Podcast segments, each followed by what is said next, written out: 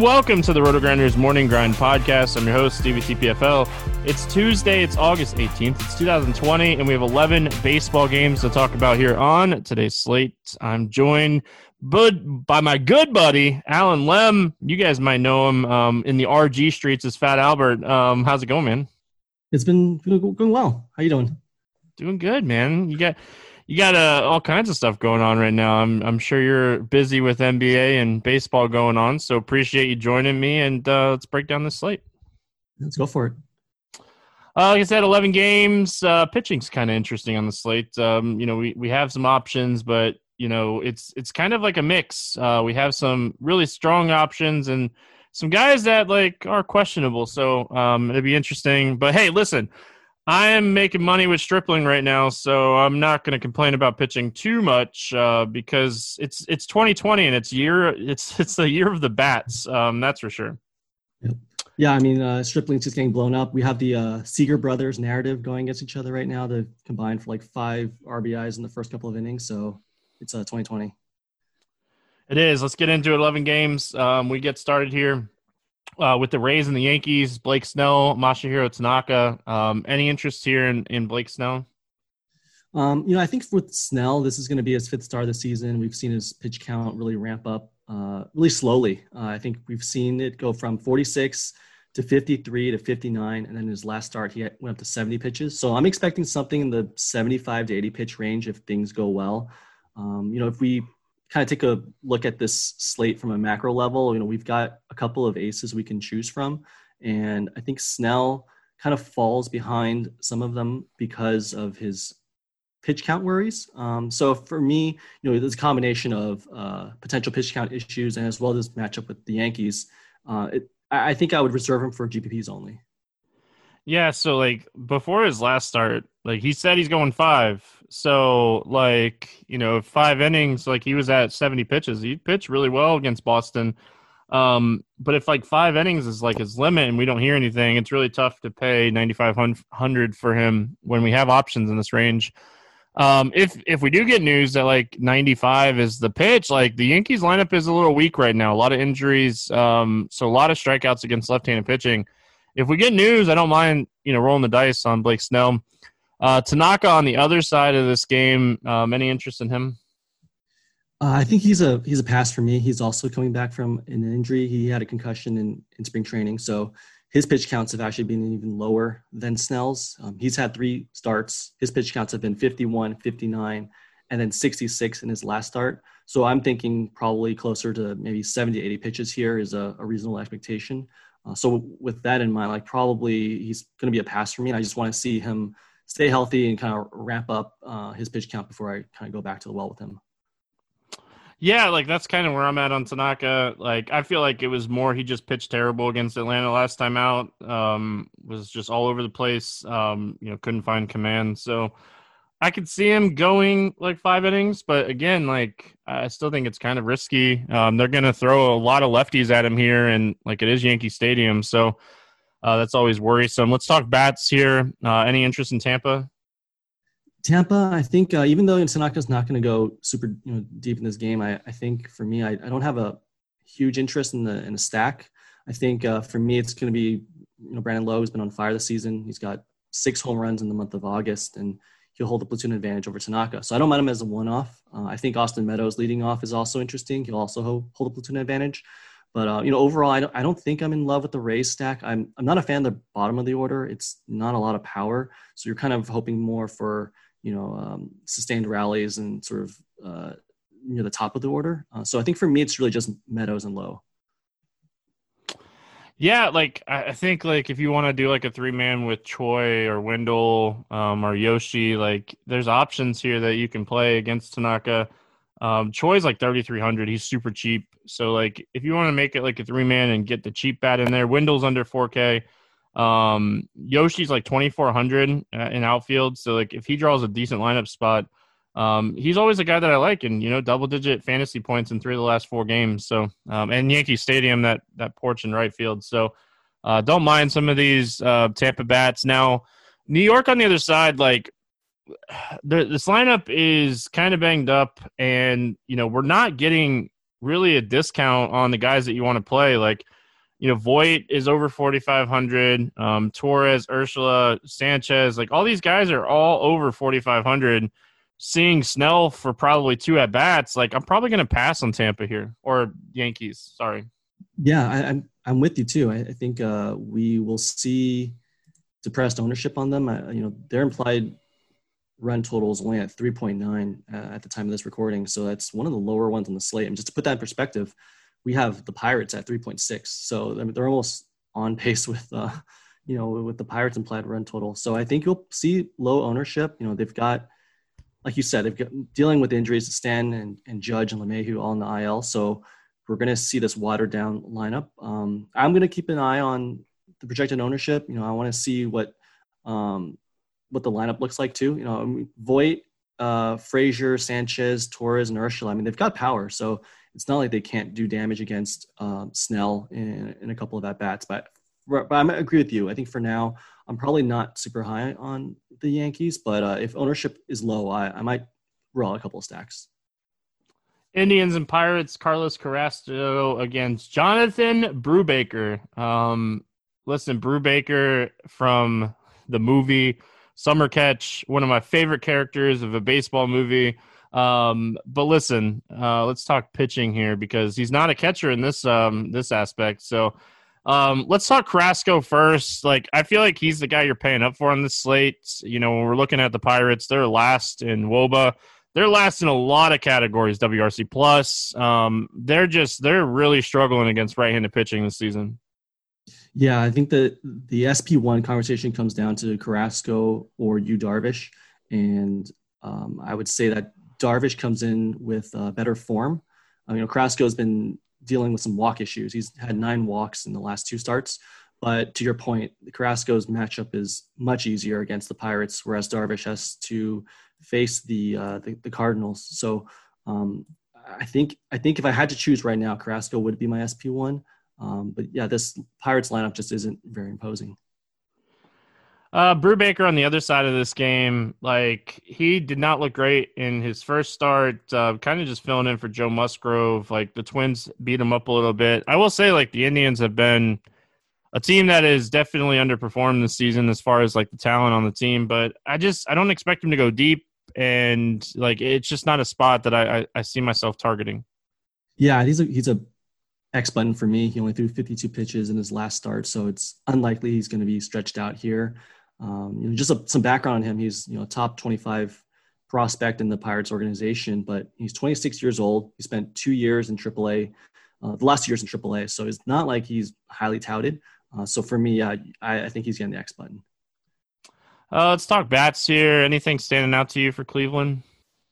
Uh, so we have to watch for Franmil Reyes. Uh, he left uh, his last game early with a hand contusion, but I think the X-rays came back negative. So if he's back in the lineup, um, he's going to be a strong play. He leads the uh, the team in ISO against right-handed pitching, and and Brubaker is a, is a righty. So uh, I love I love Reyes in this spot. Um, all five of his homers this year have been against right-handed pitchers. Um, last year, 30 of his 37 homers were against right-handed pitching. So he's definitely shown signs of being a reverse splits hitter.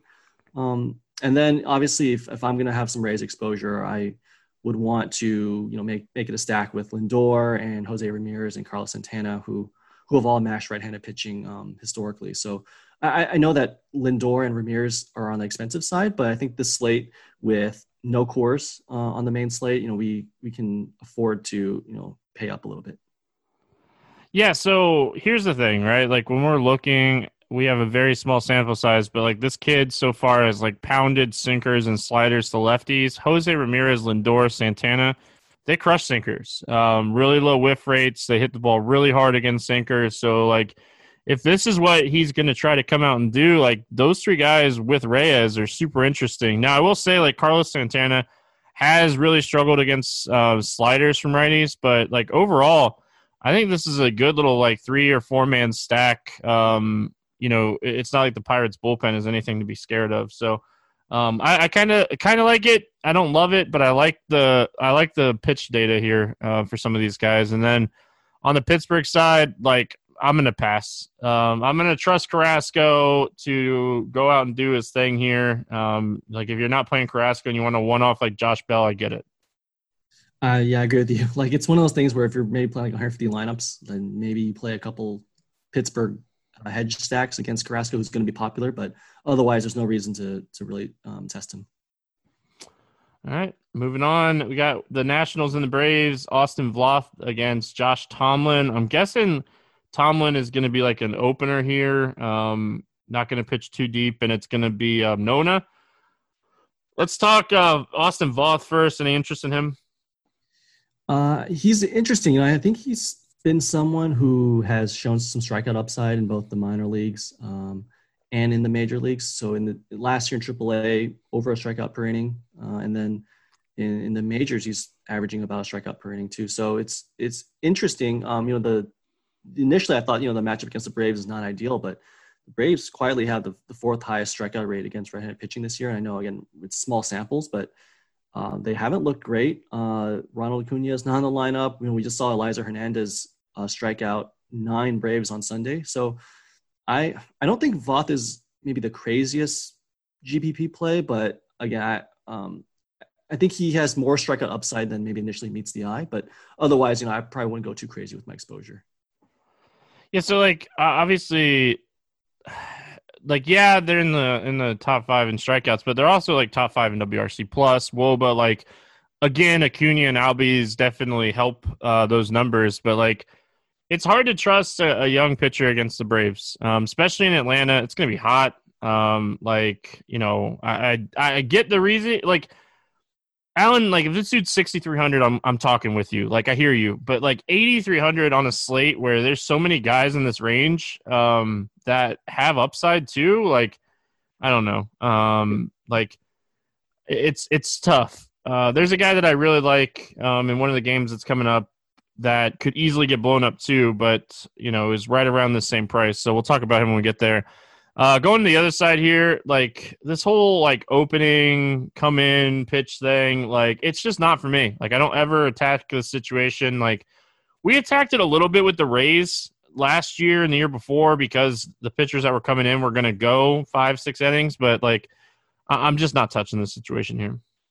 Yeah, you know it's it's interesting because if you if you look at Tomlin's numbers, uh, he's been like elite this year. It's only been 11 innings. Granted, it's only 11 innings, but he's struck out 16 batters, no homers, which is uh, odd for him considering he's historically been someone with uh, home run issues. But they've been using him, like you said, as a reliever. Uh, he hasn't thrown more than 38 pitches in any outing this year, so definitely expecting him to be a uh, an opener, or you know maybe even go two innings, um, maybe see that. But again, he's 35 years old, and it's not like he's turned a corner or anything. I, I think he, I think the home run issues are eventually going to come back. Um, so yeah, he's definitely a cross off. Um, but I, I, I, want to point that out because I don't want people to think, oh, Josh Tomlin has been great this year, so I want to avoid the the Nats bats. I think I think the Nats are actually uh, in a good spot um, once they start getting to the bullpen.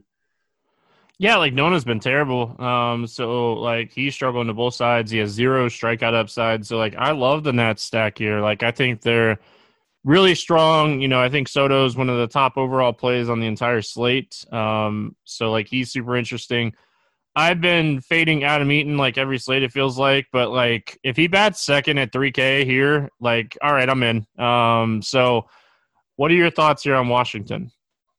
I agree that uh, Eaton at 3K on DraftKings is probably too cheap, just given his lineup spot. Um, Luis Garcia, I think, is only 2,300. Um, and he hit a home run uh, on on Monday.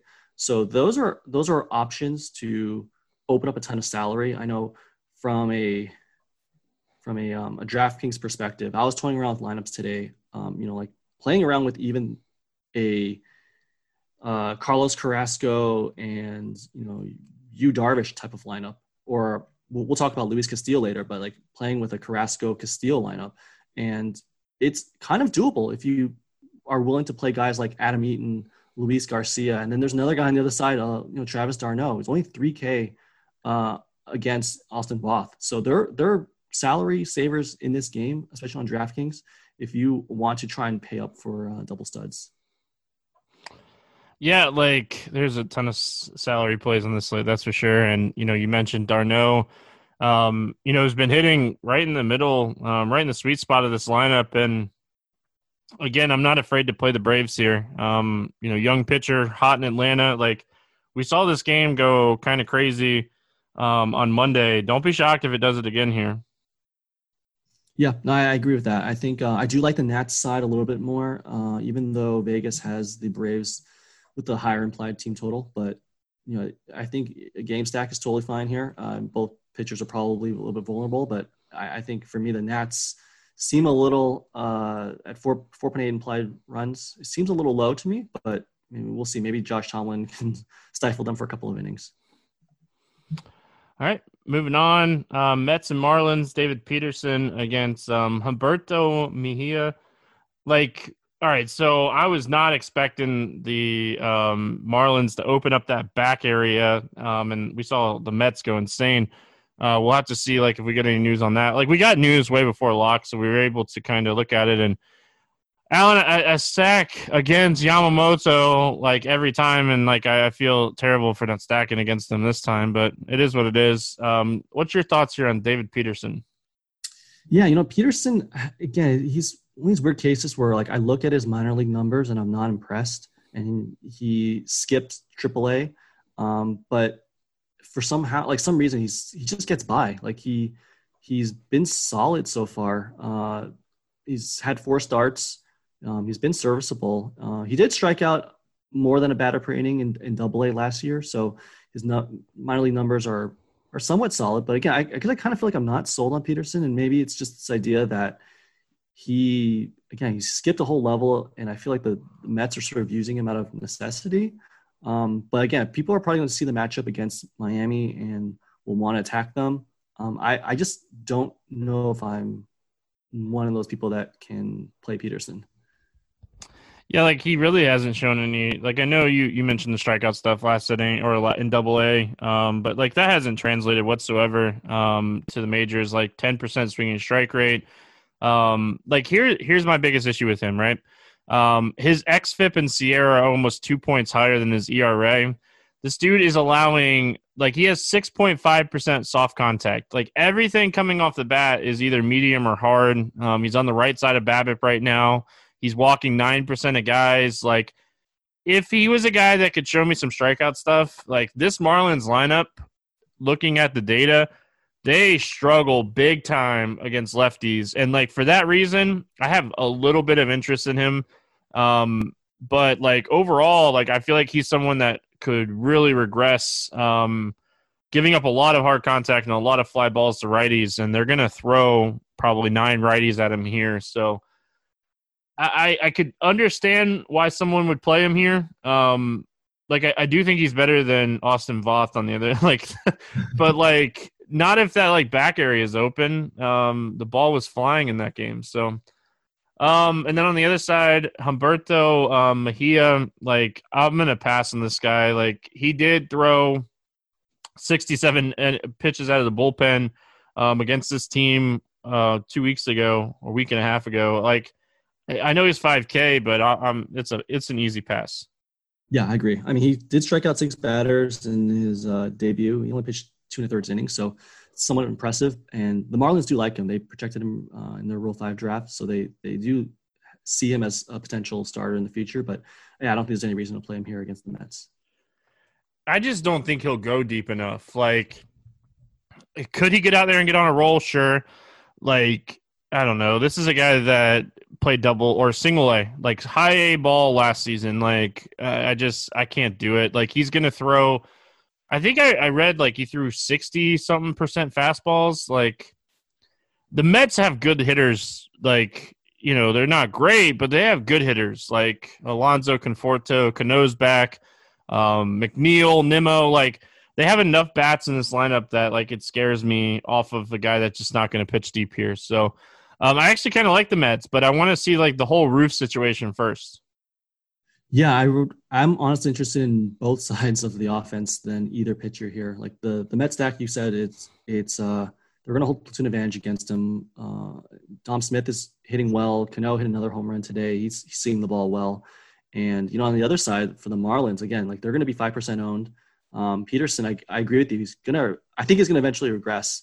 And you know, we can probably see a top of the order stack of all right-handers. You know, like Jonathan Villar, Jesus Aguilar, um, Brian Anderson, maybe Cervelli, and, and Logan Forsythe at the top. So again, nothing nothing too scary, but I, I think I would rather play a five percent owned Marlin stack than a five percent owned Peterson or ten percent owned Peterson. Um, yeah, I, I, get it. I just, I, I, man, like you look up and down this lineup for the Marlins, and like they've just struggled so much in the past against lefties. But like Cervelli gives you some upside. Um, Aguilar gives you some upside. Like I, I completely get it. Like I don't want to sidetrack, but Fernando Tatis Jr. is just insane right now. Um, sorry, like I just got the alert that he hit another home run. So guy's insane right now. But yeah, like I get it. Forsythe throughout his career has been better against lefties, but it's it's it's scary. Um, like I would want Peterson to have some ownership if I was going to do that. No, that's a good point. Uh, yeah, if if he's not going to get any ownership, then you're not really getting a ton of leverage. So I, I agree with that. Mariners, Dodgers, Marco Gonzalez against Tony um, Gonsolin. Um, any interest here in Marco Gonzalez?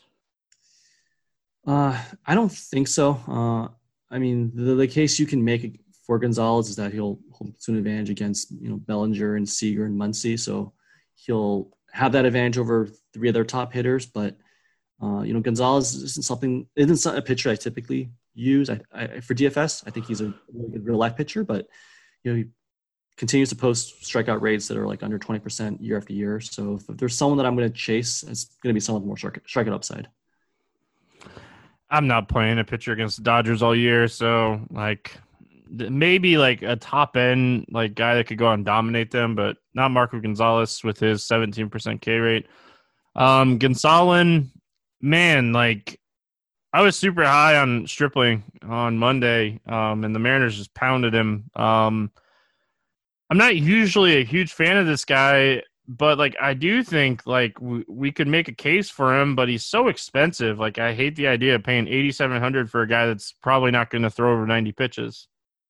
Yeah, he only lasted four and two thirds innings in his last start. Uh, only reached 82 pitches, so he's probably not uh, extremely stretched out. And I agree with you. Like I, I, um, you know, I played um, a lot of Dodgers today, and obviously Seattle went off, so that's uh, not great. But I think there might be some recency bias too. I, I feel it the same way. Um, but I think, yeah, Gonsolin, like I, I'm interested a little bit in, in GPPs. Like he's had good minor league numbers. Uh, his strikeout rates were always like in the 26 to 27 percent in the minors, and it seems to have carried over a little bit. But yeah, the price tag, it's um, a little restrictive. So I, I agree with you. I probably won't be have a ton of exposure, but it's really just a price play. Yeah, like I, I can understand why somebody would take a shot on him. Um, I, I do, but like as bad as like Dylan Cease has been this year, like I see myself taking a shot on him before I take a shot on Gonsolin. Um, but like, I'm not going to stack the Mariners here. Like, you play a one off of Nola or Seager or Lewis or Vogelbach if you want to, but like, I don't see myself stacking Seattle. Yeah, I, I don't either. Again, they, they did go off on Monday, so maybe there will be some some bias there. But I I think maybe Kyle Lewis is fine as a one off. Um, he's hit right hander right hand uh, right handers well. Uh, all four of his homers have been against right-handers, so that's uh, an option. But yeah, I don't think I would stack Seattle. Um, on the other side, like the Dodgers, like we're gonna get, you know, obviously Turner, Pollock, uh, Taylor being there, Kiki being there, Barnes being there. Like Will Smith is hurt, so like Barnes should catch. Like we're gonna get a lot of righties here. I, I don't hate it because like you're looking at like the overall pricing for the Dodgers here, and a lot of these righties that are going to be in there, like Pollock's 39, Kiki's 36, Taylor's 32. You worry about like the pinch hit risk. Um, obviously, maybe Ruiz is catching and not Barnes here. Like it, it all be interested in interesting to see what the lineup looks like here for the Dodgers because a lot of these guys are cheap outside the big names. Yeah, you know, Chris Taylor is only 3,200 on DraftKings. So he's another, he's shortstop eligible too. So another option to go uh, double studs. Um, the Dodgers do have a the highest implied total uh, on the slate, so they will probably be popular. Um, I don't know. Like I, I'm usually not the type of person that like goes on runs to stack the the most the, the team with the highest supply total, just because typically you know ownership's going to be there. Uh, and, and Gonzalez, again, he's not someone that generates a ton of hard contact. Uh, he doesn't walk anyone. Like he's never had a walk rate over seven percent outside of his his rookie year, so he's not going to get himself into trouble. Um, I I completely get the Dodger stack, but um, I I don't know. Like if ownership is going to be concentrated on the Dodgers, I would rather just go elsewhere. Um, all right, moving on. We got the Phillies and the Red Sox. Zach Eflin against Zack Godley. Um, any interest here in Eflin? Uh, I, I don't. I think people may see his last game against the Orioles. He struck out 10 and uh, he was chalked that day because I think there's like no other options. So there might be a little bit of uh, recency bias there. Um, and for me, you know, he he's still dealing with home run issues. He allowed two home runs in that game. Um, in his career, it's like he's got a one and a half home run uh, to nine ratio. So he's like he's it's just scary thinking he's going to go into Fenway, and um, I, I, think those home run issues will continue. And again, those ten strikeouts, it's like completely out of character for him. He's never had like a uh, a huge strikeout rate in his career. It's only like eighteen percent. So I think this is a pass for me. Man, I know the Red Sox have been struggling this year, but I just I don't know if I could pull the trigger on Eflin here. Um, if for some reason the lineup's really right-handed heavy, maybe, but that'd be the only way. And like Zach Godley on the other side, like he's a guy that gives up home runs at such a high rate. Um, he he's put together, you know, some some decent starts over the years, but like I, I just I can't do it, man. Like he's been terrible here recently too. Yeah, he's been like a completely Jekyll and Hyde pitcher this year. He's got like rotating good starts with bad starts, and coming off a I think coming off a really bad start. And if you look at his season numbers, it's like 14 innings, 14 and third innings, 23 hits, and five homers. Uh, so he's also been dealing with home run issues. So that's it's a pass for me uh, on Godley as well. So we've had like the Phillies have been like super cheap for a week, um, and now like they're super priced up here to face Zack Godley. I think that's going to kind of lower their ownership here. What are your thoughts on the Phillies? Yeah, I do like the stack. I mean, if you get one of those Godley implosions, uh, the Phillies are going to be fairly low owned, I think, uh, even though they've got one of the higher implied totals on the on the slate. Uh, but you're right, like the the salaries are kind of restrictive, and you know we've got Bryce Harper at five five uh, five point five, Realmuto at five point three. Um, you know McCutchen's been struggling a lot, so I I think if you do want to target Godley, you just stack it up and uh, just you know find the salary elsewhere. But I would focus on you know Hoskins, Harper, Realmuto Gregorius, and I would probably play Jay Bruce over McCutchen, which most people probably won't do. But I, I would rather just take the power of Bruce. And McCutchen's been struggling a lot this year. Uh, yeah, he's banged up right now though, so make sure he's in the lineup. Um, like it could easily yeah. easily be um, Garlick or Quinn. So um, have to see what that lineup looks like, and then on the Boston side of things, like if Verdugo bats leadoff, he's interesting at 3,400. Like you want to target these lefties against Eflin. Um, big time splits um, differences here. So, you know, Ver- Verdugo, Devers, Moreland, you can always play JD or Xander. Um, like if you're going to do like a five man and get all these guys in there. But, you know, the lefties, like Devers is 4,400. That's super interesting here. Yep, I would focus on the lefties, like you said. Uh, Verdugo's probably a uh, if he's batting leadoff again, um, probably a good option for like optimal uh, cash lineups. Um, but you said 2,700 on FanDuel as well, which is pretty affordable. Uh, and then, like you said, I, I like Devers uh, in GPPs regardless. Even if you want to just play a mini stack of Verdugo and Devers uh, on the top, I like that. Moving on, we got the Blue Jays and the Orioles. Nate Pearson against Wade LeBlanc. Um, any interest here in Pearson? I don't think so. He's been also dealing with walk issues. He's got nine walks in his 12 and a third innings. So far, he hasn't looked incredibly sharp. And I know people like to pick on Baltimore, but uh, Baltimore's been quietly a uh, really good team in terms of making contact. Like they're only in the bottom third of the league so far in strikeout rate against right-handed pitching. Uh, and so I, I don't really want to pick on Baltimore as much as maybe we did last year. Listen, this is the guy today for me. Like, this is my make or break the slate guy. Like, this is the like a top 10 prospect in baseball, number one prospect for the Blue Jays. Like, this dude, he has so much potential. Great fastball, really good changeup, like, good slider. Like, he has pitches to both sides of the plate. I know Baltimore's been good this year. They've been better. Let's just say that. But, like, this is probably you know, out he faced Miami and like he pitched terrible in that game, but like he's had some tough matchups to get started here.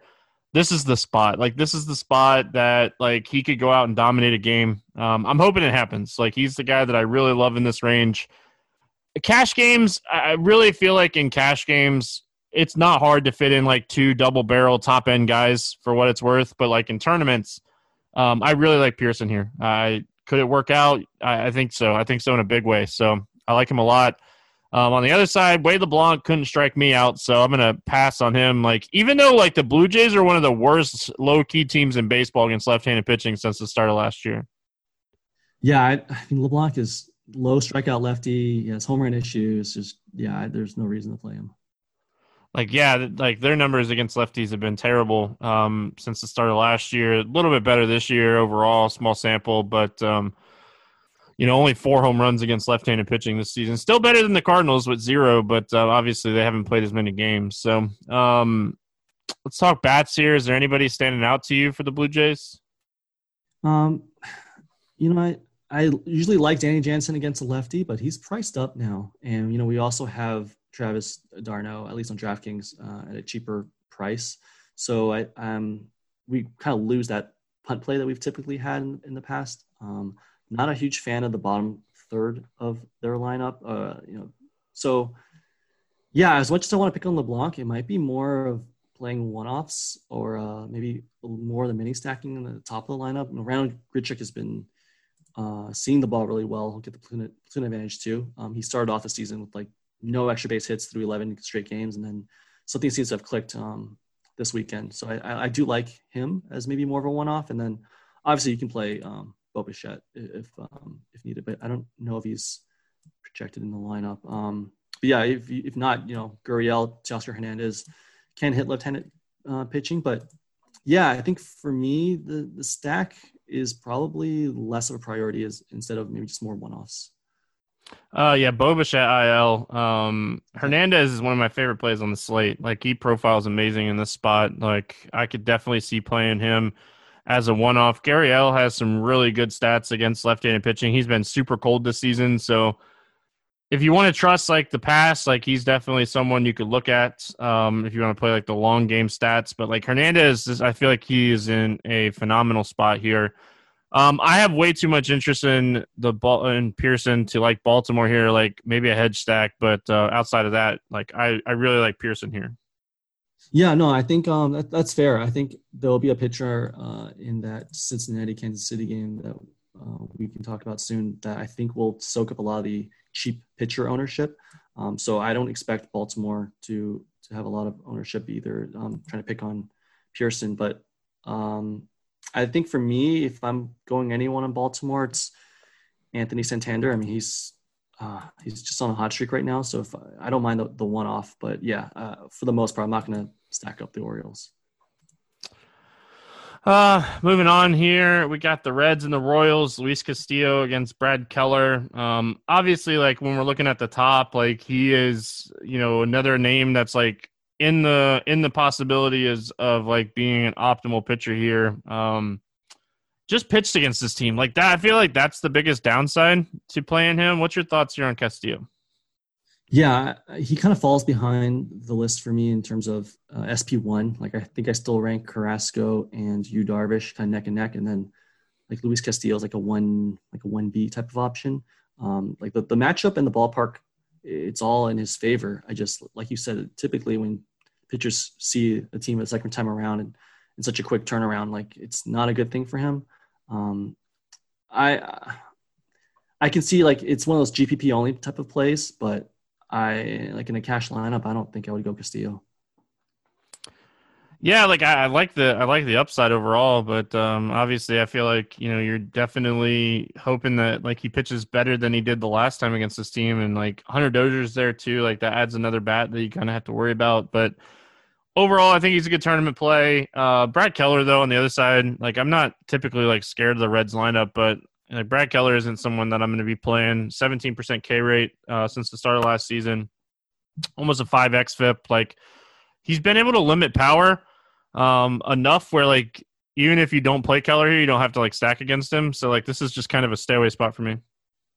Yeah, I'm, not. I don't really want to stack against him either. Um, I think people are going to see the fantasy points that he's put up in his last two starts, um, uh, and probably consider him for an SP2. Um, he's a no go for me on FanDuel. I think he's the fifth highest price pitcher on FanDuel ahead of Dylan Cease against the Tigers and Tony Gonsolin against the Mariners. So I wouldn't play him on, on FanDuel, but I could actually see him potentially getting some ownership as a cheap SP2 um, at 6,700 on, on DraftKings because he's averaging 23 DraftKings points in his last two games. And I think that'll stand out when people are trying to punt. Um, yeah, like I just I don't have any interest in bats in this game. Like this overall, like this is a game like even on the red side, like or like the Reds, they don't like you can play you can play Castillo or Suarez if you want to as one offs. Uh, but like on the on the Kansas City side, like you know, Luis Castillo gets so many ground balls against righties. Like, you know, the guys you want to typically play here, Soler and Dozier. Like, this is just a full like. If I play anybody, it's Luis Castillo in this game. Outside of that, like this game's just stay away from me. Yeah, on the offensive side, like I'm, I'm not interested. I, I think against if this were in, uh, in Cincinnati, you know, the the ballpark shift would probably uh, be in the hitters' favors. But yeah, in Kansas City, I just don't have interest. Maybe Nick Castellanos is a as a one off, but I don't really want to pick on either pitcher. Uh, Corbin Burnes, Kenta Maeda, Brewers, Twins. Um, any interest here in Burnes? Um, not not really. I mean, he he hasn't thrown more than 77 pitches in a game this season, so maybe we top see him top 80, but uh, he'd have to be super efficient. So I'm not sure he's really stretched out. Um, he's been good though. Like he's got 24 strikeouts through his first 16 innings, and I, I do think the strikeout upside is real. Like no one's gonna play him against the Twins, but uh, so for the most part, probably I'm not gonna play him just because he's not stretched out. But I, you know, I think the strikeout strikeout upside is is actually real here. Yeah, seems seems to be a guy that you know, if it was a better matchup, that we could definitely trust. But you look up and down this Twins lineup, and where's the weak spot really? Um, you know, it's just a solid lineup up and down, and then like you go to the other side, and you have a, a really a lineup that is just really really bad. Um, Kenta Maeda is a guy that like I, I like when he faces a bunch of righties. I feel like this lineup could limit his upside a little bit um, but like I do think he's a top option on the slate. He is. Uh, you know, the, the Brewers have really struggled against right-handed pitching this year. Uh, he's the Brewers are third in in strikeout rate against right-handed pitchers. So I think there is upside for Maeda, but again, it's it's he's 9,700 and uh, on DraftKings and um, on FanDuel he is um, double check here. FanDuel he is 8,800. So it's one of those things where like you could play Dylan Cease against the Tigers for cheaper, and you could argue that there's a little bit more strikeout upside in Cease's case. So, uh, just the, the nature of the slate, I don't think I can get to him, um, but I, I, don't think it's a bad spot if you you know want to take some shots in GPPs. Um, yeah, I, I don't hate it. Um, like I said, I'm kind of with you. I like Cease too. Um, like if, if you want to save, like if you want to go in that like um range between like Castillo um, and like Pearson and those guys. So uh, let's talk uh, bats here. Anything for the Brewers? No, I, I don't really I want to pick on Maeda. Uh, I know, I mean, Yelich and, and Hiura are obviously in play um, as GPP options, but I just, I don't see myself paying that price, those prices for them. Like if I'm going to pay 5,100 for, uh, for an outfielder, I'd rather just get up to uh, Juan Soto or something like that. Yeah, I, am kind of with you on that one. Like, I think Soto's, you know, if you're paying up, like it's Soto or Betts um, to go over 5K. Like, I, I like Yelich. I, I feel like you can play Yelich any slate that you want, but it's probably not the slate for me. Uh, the Twins, like you know, Burnes has given up a lot of power um, to lefties since the start of last season. You know, if we're looking at the small sample size for this year, like the strikeout rate stuff is great. Um, the ISO numbers are great. Um, but like overall, how how much do you trust? You know, three or four starts over what we saw last year too. Um, I think you can stack the Twins on any slate at this point.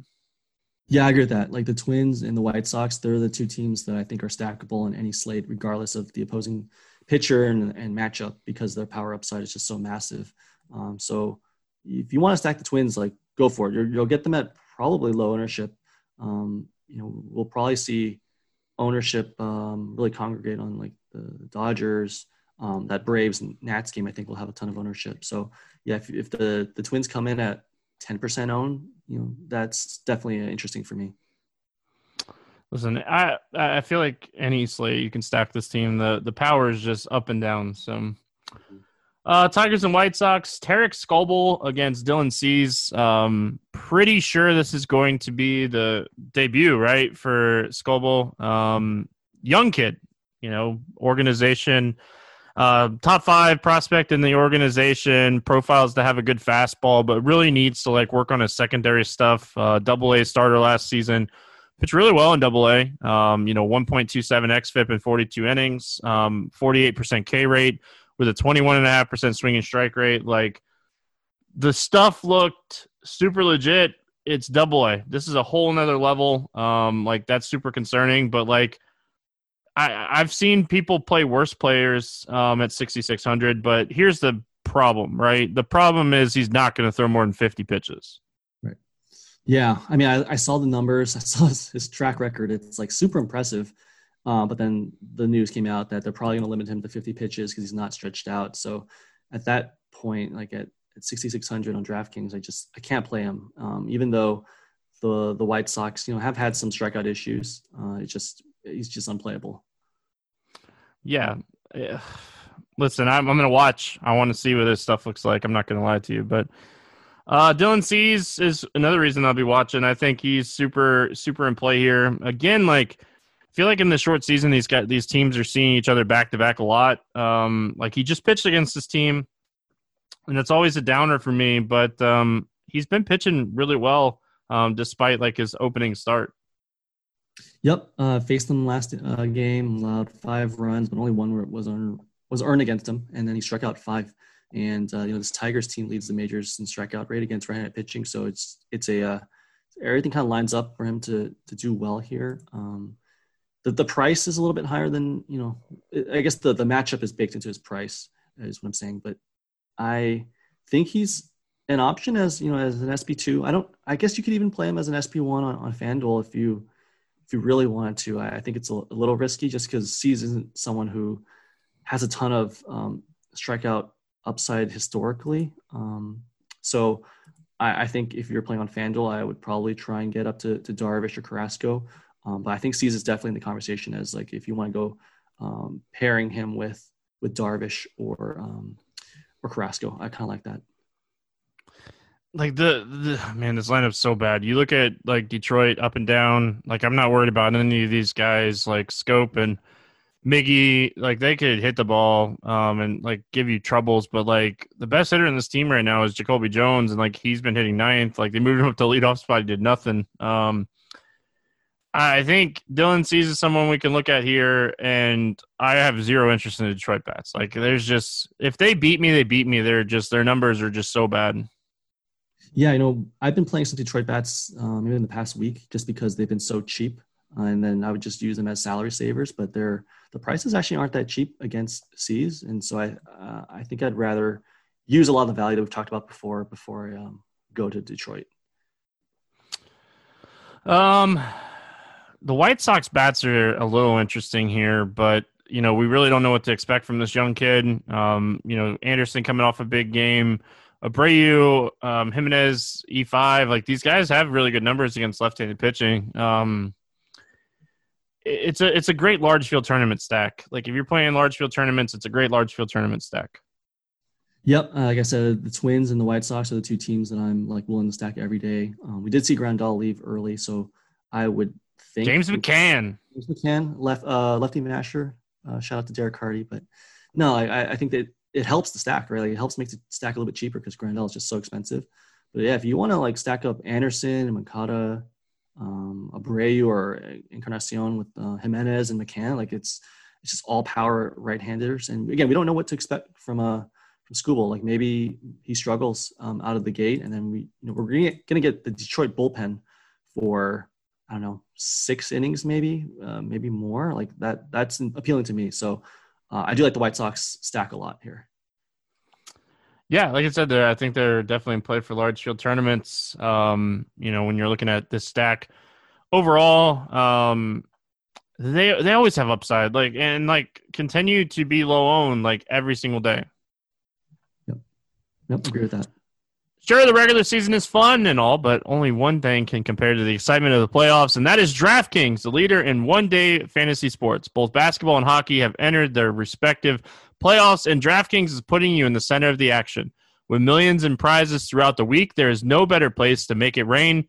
Start playing for free with your first deposit today. If you haven't tried it yet, daily fantasy sports are easy to play. Just draft your players, stay under the salary cap, and pile up points based off of your player's performance. There's no better way to put your sports knowledge to the test than to compete for millions of dollars in prizes throughout the week. But if daily fantasy isn't for you, DraftKings just launched Best Ball contest for f- football season. If you aren't familiar with Best Ball, simply head to the app now and check it out. Download the DraftKings app, use promo code GRIND to play free with your first deposit today. Compete for millions of dollars in total prizes up for grabs this week. That's promo code GRIND to get a shot at millions of dollars in prizes all week long, only at DraftKings. Minimum $5 deposit required. Eligibility restrictions apply. See DraftKings.com for details.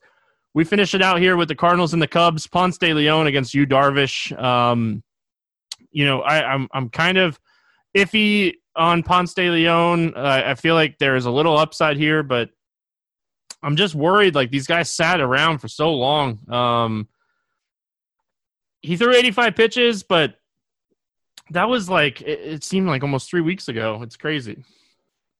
Yeah, he he uh, he only lasted three three and two thirds innings because he uh, just he wasn't efficient with his pitches. Uh, so I think there are there is strikeout upside. Uh, I could see him maybe being used as a uh, as an SP two in GPPs because uh, he's cheap enough if you wanted to kind of pay up for bats. Um, but yeah, there are maybe there are some concerns for me about whether or not he could be more efficient and, and just go deeper into the games. Um.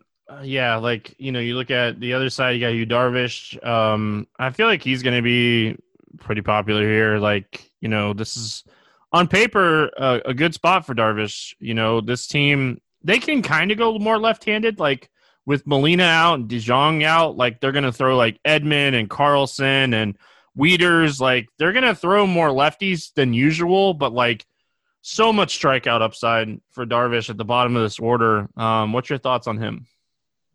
Yeah, I'm I'm kind of torn. Again, I'm kind of torn whether or not he deserves maybe that that SP one title um, over Carrasco because he's just been so impressive to start this season. You know, 30% strikeout rate.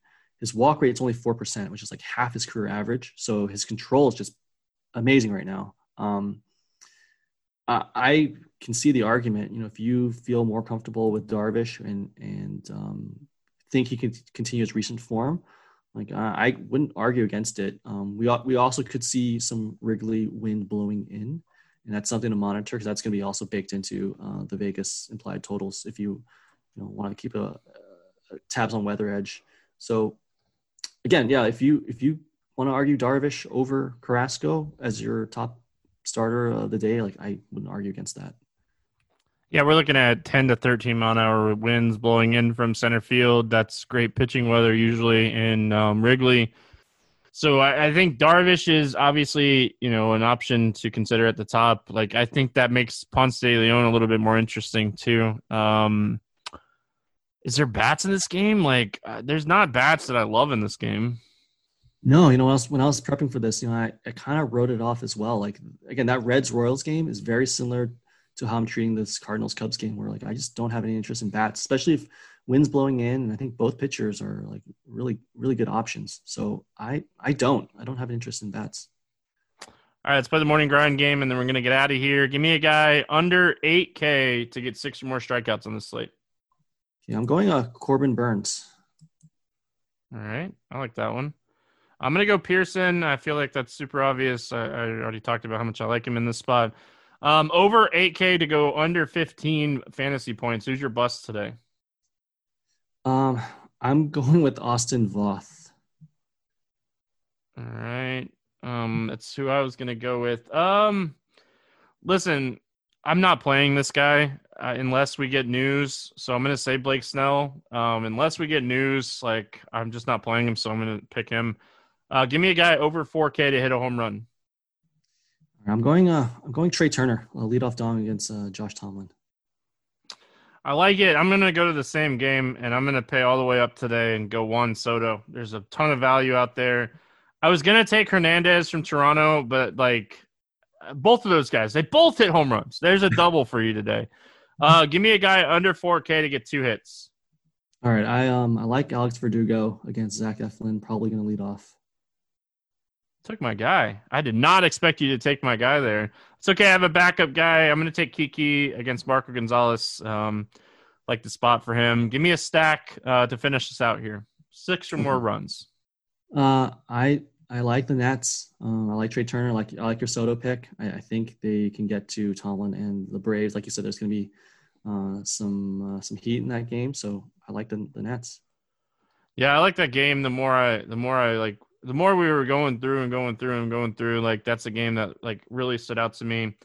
Um, man, it's really hard not to like the Phillies in this spot. I know they're expensive, but uh, I'm gonna go with the Phillies. Um, it's a good spot for them. So, all right, Alan, any final thoughts before we get out of here? No, I think um, you know, just again taking a look at the slate, uh, you you'll want to decide who you feel comfortable with your SP one. I, I, think I think there are several options. Um, I think you'll want to decide whether or not you want to go double studs on two pitcher sites, or if you want to trust you know someone like a Pearson, someone like a Keller. Like when we went through it, like there's there wasn't I don't think a, a clear SP2 that we felt comfortable with. Um, so I think those are really the the dynamics of the slate, but it, the value is there for the on the hitting side if you want to to pay up. I think there's going to be a lot of opportunity to be different at pitcher today. You know, they're like Carrasco, Darvish, Maeda, uh, Castillo, like all these top end guys, like all have 30 plus point upside on the slate. Um, and then like you have Gonzalez, you have Cease, you have Pearson, you know, Ponce de Leon. Like there's plenty of options today at pitchers. So I feel like this could be one of those days we see a little bit lower ownership on pitchers throughout. So uh, definitely look at that. Um, but that's going to wrap it up here for Tuesday. Hope everyone enjoyed. We'll be back tomorrow talking some more baseball. Good luck in your contest, and we'll see you then.